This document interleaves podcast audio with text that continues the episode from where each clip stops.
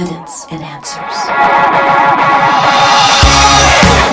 Can we communicate with the spirits of the dead? Can astrologers see into the future? Are the psychics able to foresee our future? Many are intrigued with the world of the occult. You're tuned to Evidence and Answers radio broadcast with your host, Pat Zukeran. Pat is an author, teacher, and international speaker in the area of Christian apologetics, the defense of the Christian faith.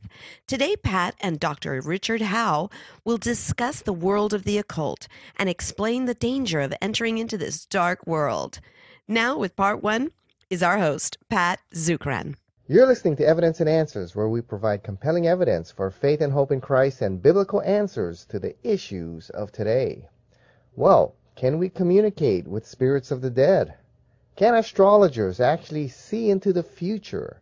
Are psychics able to foresee our future? Many are intrigued with the world of the occult. And to help us address this issue today is Dr. Richard Howe. Dr. Richard Howe is Professor Emeritus of Philosophy and Apologetics at Southern Evangelical Seminary, outstanding seminary there in Charlotte, North Carolina.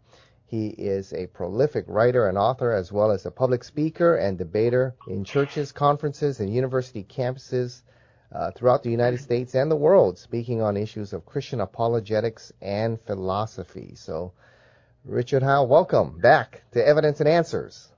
Well, Pat, thank you so much. I've been so much looking forward to this, to our conversation.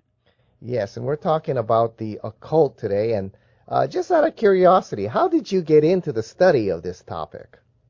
Okay, so it's funny. Outside of my formal studies in, in philosophy, which are both my master's and doctorate are in, the occult is probably the area I've spent more time in research on than, than any other one field.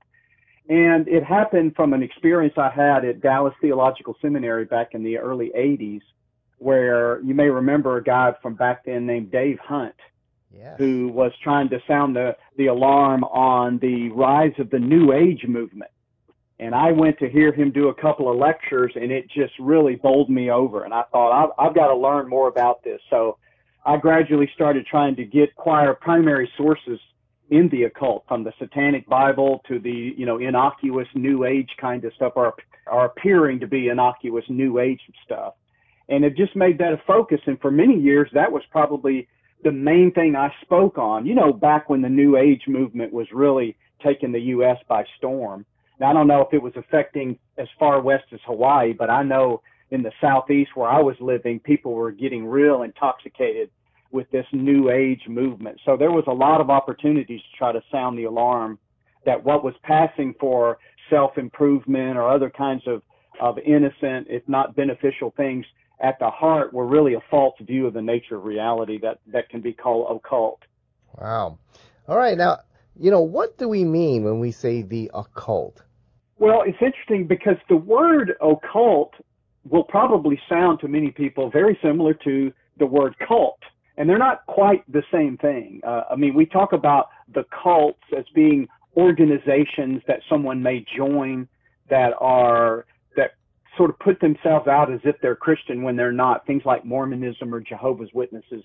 Occult is not really something one would join. It's a worldview, if if you will. And the word comes from the Latin, which means secret or hidden. And I think the reason that that word got attached to this worldview is is one of possible two reasons, maybe a, a little bit of both. One is that many occultists believe these sort of basic truths about reality that the occult embraces escapes the notice of the rank and file human. It's kind of uh, an elitist kind of mentality that we have this keen insight into the nature of things that the ingrates around us just can't see. So it was hidden in that respect. But also, there may be something about the fact that for many years, if not centuries, in Western civilization, to embrace some of these views was anathema and heresy. And you and I both know there were times in Western history where if you were out of grace with the church, then you were basically committing treason in a sense. The church state separation wasn't like it is today in the U.S., right? Mm-hmm. So this stuff was driven underground in terms of the practitioners and they would then cloud their communications and writings in symbolism. So you had a lot of these underground organizations. Some of them were were uh, quasi political and clandestine political, like the Rosicrucians or the Knights Templar or the Masons and these kind. And so you, the history sort of peppered with these groups that all embrace to greater or lesser extent this particular worldview that we might call the occult. Yes, now, you know, we can't afford to delve into a topic like the occult with some guidance on discernment. So, how should one approach this topic of the occult? So certainly we need guidance from from God's word, and the verse that I uh, champion in this regard is 1 Thessalonians 5, 21 and 22, that basically tell us to test all things, hold fast what is good, and abstain from every form of evil. But what I point out quickly to people is this: I was saved as a teenager, and like a lot of people, was exposed early on to the King James Bible. I love the King James; I don't have any problem with it but sometimes that Elizabethan English was a struggle for somebody born and reared in Mississippi. so when I re- when you read that verse, it might give some people the impression that the verse is saying something to the effect that we test all things, cling to the good, and abstain whatever appears to be evil. And I think that's wise advice. You know, as a we want to have a good witness, and we want to, we don't want to do things that might give a wrong impression. But I don't think the verse is telling us to test all things, cling to the good, and abstain from whatever appears evil, but rather is saying test all things, cling to the good, and abstain from evil no matter how it appears. And the relevance of that for this topic is I, I found, Pat, over the years, one of the easiest topics to talk about to Christians is Satanism. And the reason is because wow. no, no matter what anybody else might think or say about Satanism or, or, or, or think they know, they know they hate it.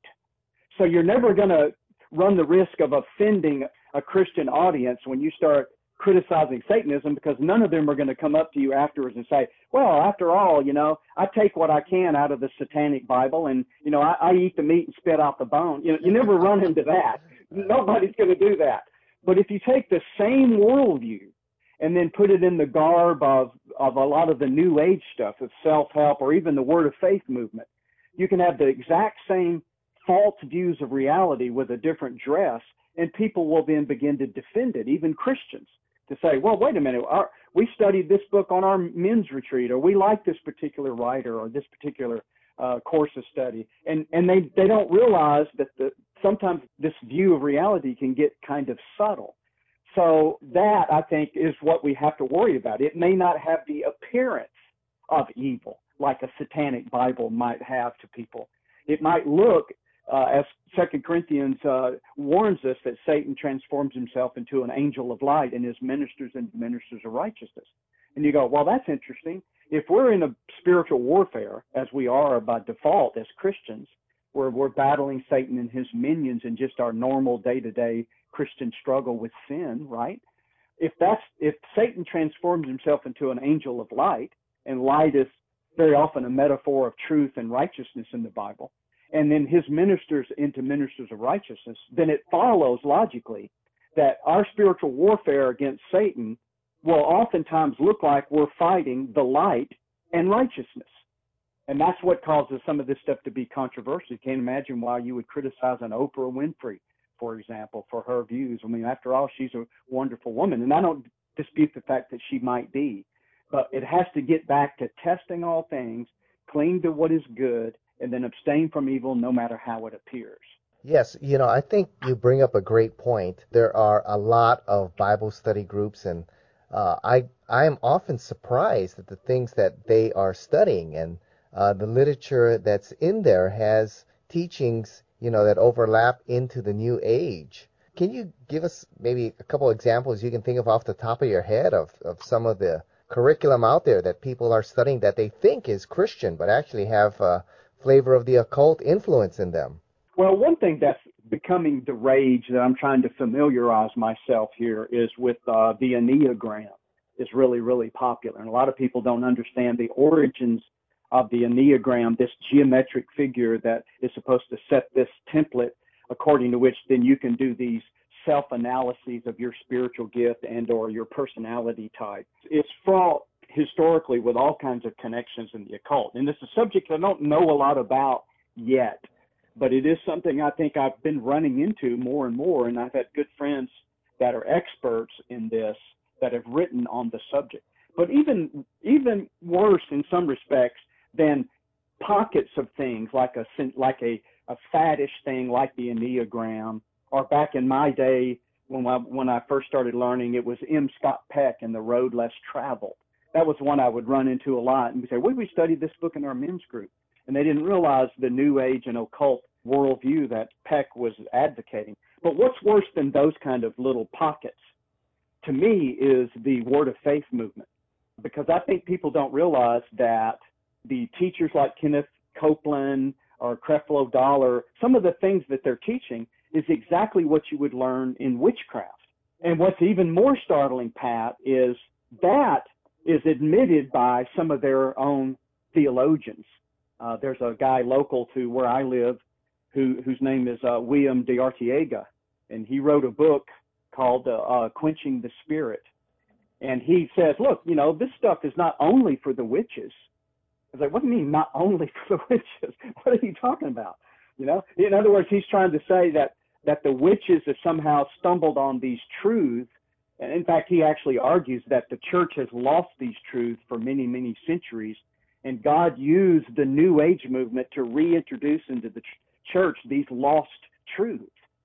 It's just startling that this would happen. When I teach on this, I have a an audio clip of of Benny Hinn on the uh, Trinity Broadcasting Network with Paul and Jan Crouch, and he's telling this story about uh, I, you know, I, I was talking to a witch the other day, so I'm not here to talk about witchcraft, but, and they're all nodding, going, oh, they understand these secrets. And I'm thinking, hmm, secrets, the Latin word, occult. Uh, and so he was he was taking the fact that a witch was telling him about the word of power, that you could speak things and have this power in your words, as a confirmation that it must be true because even the witches know this so to speak. And so he thought, rather than going, wait a minute, am I am I preaching and teaching something that you learn in witchcraft? Maybe I should reconsider. He's like, no, it must be true because even they know this. And the Word of Faith movement is not just some fad, is it? I mean, I'm right. sure you've had it's guests huge. on to talk about it. This is just huge. Uh, I think you and I talked off air that this is something that you were telling me in your familiarity with the Philippines that it's big there. I know it's big in the southeast U.S. I don't know what it's doing far west in the U.S. like Hawaii, but it's it's big around here.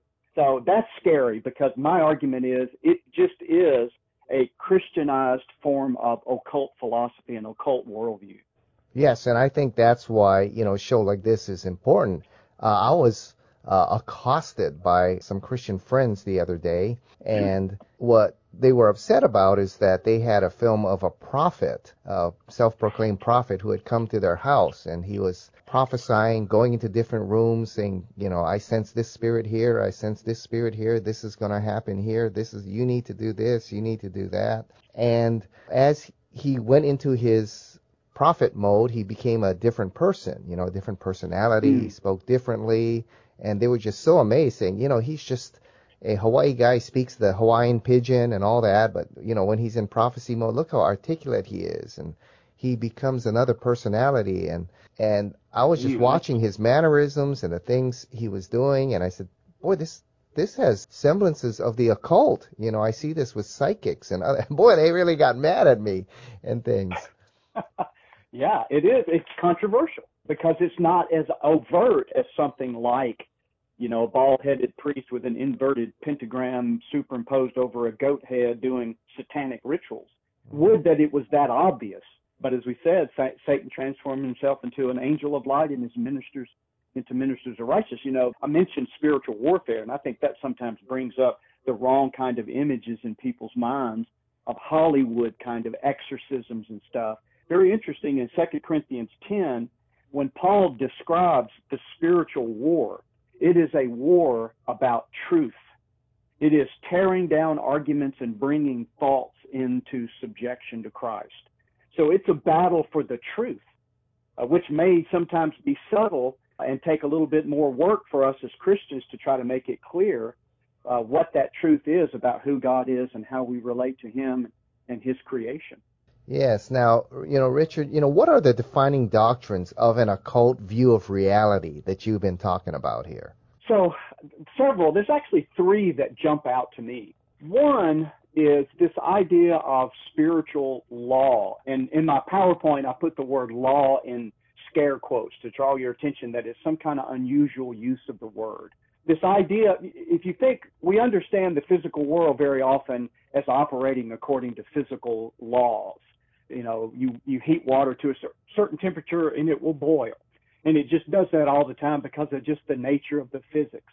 So we can identify these laws in the physical world and we celebrate that and we can create vaccines and air conditioning and radio programs and things. We celebrate it. If you take that same kind of paradigm of this, these laws that govern the physical world and then try to say, well, that's true of the non-physical or spirit realm, that is really the heart of an occult view of reality.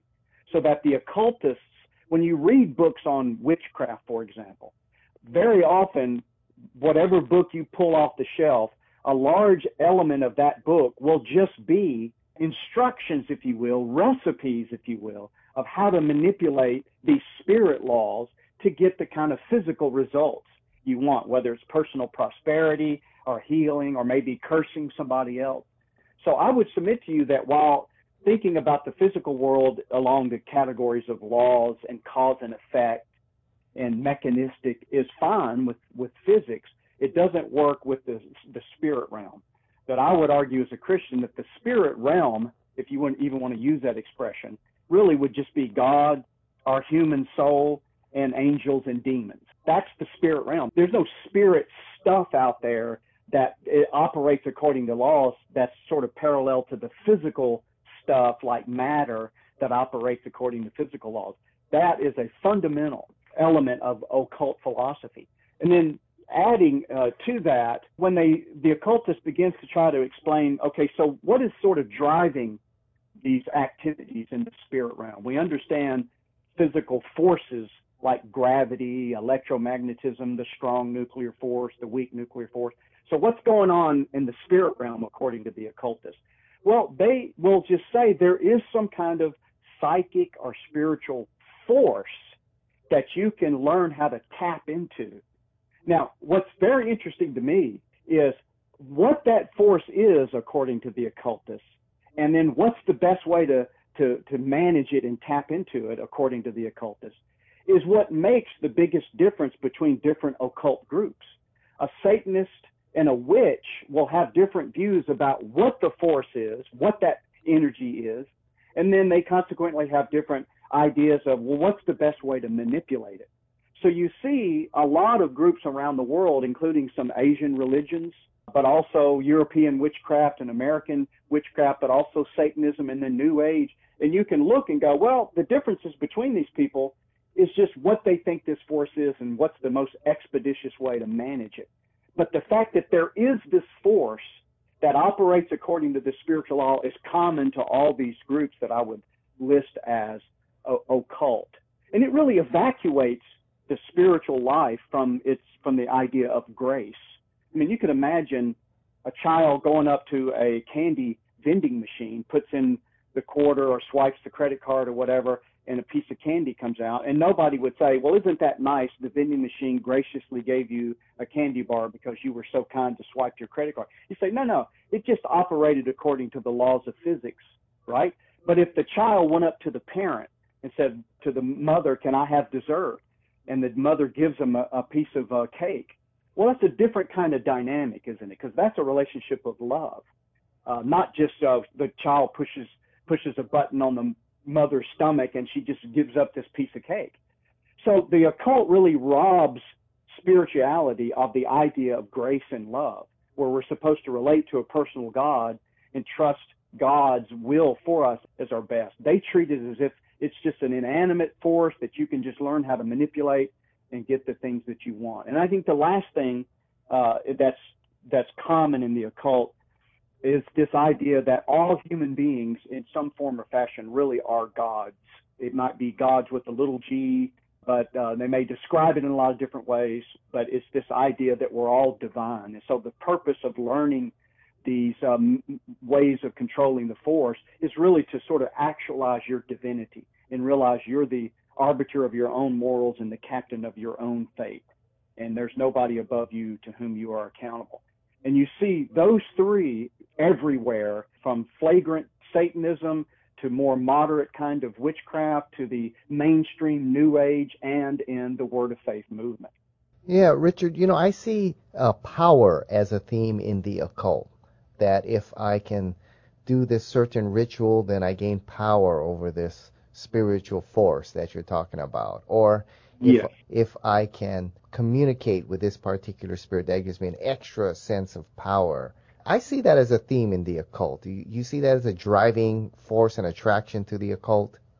Absolutely, absolutely. It harkens back to the Garden of Eden, where Adam and Eve sought to not do what God told them to do in terms of what they needed to know about His creation, but decided to usurp God's authority by setting themselves up as uh, we'll just do what we think we should we should be doing and not, and not really factor in God. And so sometimes this force is described in personal terms, like spirits where you're it's almost analogous to a farmer harnessing an oxen to plow his field. Well, the oxen is a little bit more uh, has a will of its own, so to speak, more than just the seeds that he plants in the field. It's sort of in between the seed and himself as the farmer, sort of this animal kind of thing, and we harness its strength. So, by analogy, a lot of people in the occult will try to get in touch with spirits who supposedly can give them, say, insights into things that are beyond our ability to know and see because they can flit all around the world and see things and come and tell us, or maybe the future, they can travel through time. So you see, you very often see it personified in this as a sort of sentient being, like a spirit, or these great spiritual masters who have who kind of guard and watch over the world, and so we try to negotiate with them. Other occultists just take that as metaphor and they think it just literally is like a force, like a gravity at the spirit realm, and you just learn how to to monkey with it and it makes it, you know, get it to do what you want. But it is a quest for power, and I would argue that even without using the word God, this lust for power is our way as humans to try to be God himself, where we're trying to uh, be something beyond what he created us to be. And I think that's, you know, the perennial sin of back to the Garden of Eden. Yeah, now, you know, when a lot of us think of the occult, you know, we think of necromancy or witchcraft, but you state there are many faces of the occult. So tell us about some of the many facets and faces of the occult. Yeah, so when I teach, I actually teach a course at the seminary on new religious movements. And about half of the semester is just on the occult. And I catalog that in these four sort of, it's almost levels of how overt it appears. So what I call extreme occultism would be things like Satanism. Probably the most famous Satanist in America would be Anton LaVey, who purportedly wrote the book of, uh, of the, uh, the Satanic Bible. It turns out large, large segments of the Satanic Bible he plagiarized from an early, uh, late 19th, early 20th century work called Might is Right by Ragnar Redbeard. Hmm. So it's not, it wasn't even original with him in the first place. And then uh, there's a probably the most significant sort of splinter group off of the original Church of Satan is uh, the Temple of Set with Michael and, and Lilith Aquino, who have their sort of a satanic church. They just instead of picking Satan as their motif, which is associated with Hebrew and Christian thought, they pick Set, S-E-T, uh, which is more associated with Egyptian thought. And then that they call themselves Satanists, but they're Setians too. They, they use that. So that's kind of the stream. And interestingly, just probably within just the past two months, I did a Zoom for a Christian group in South Africa because the news is all abuzz that they now have their first satanic church in South Africa, the Church of Satan Huh. in South Africa. So we did a Zoom, and they invited uh, anybody to come and join, and some of the Satanists actually joined the group to hear my Christian critique of Satanism.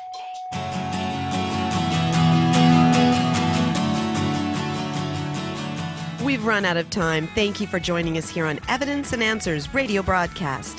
We hope you enjoyed today's show. If you would like Pat to speak at your church, Bible study, or perhaps hold an apologetics conference, give him a call locally in Hawaii. That number is 483 0586. or you may contact him through the Evidence and Answers website. That's evidenceandanswers.org. To keep broadcasts like Pat's on the air, we rely on generous support from you, our listeners. For the opportunity to donate, head on over to our website. Once again, that's evidenceandanswers.org, and you may do so right there online on the homepage. You'll also find we have a wide variety of resources available to you. So be sure to share our website with those around you. Join us again next time on the air or online as we provide compelling reasons for faith in Christ. That's Evidence and Answers with Pat Zukeran.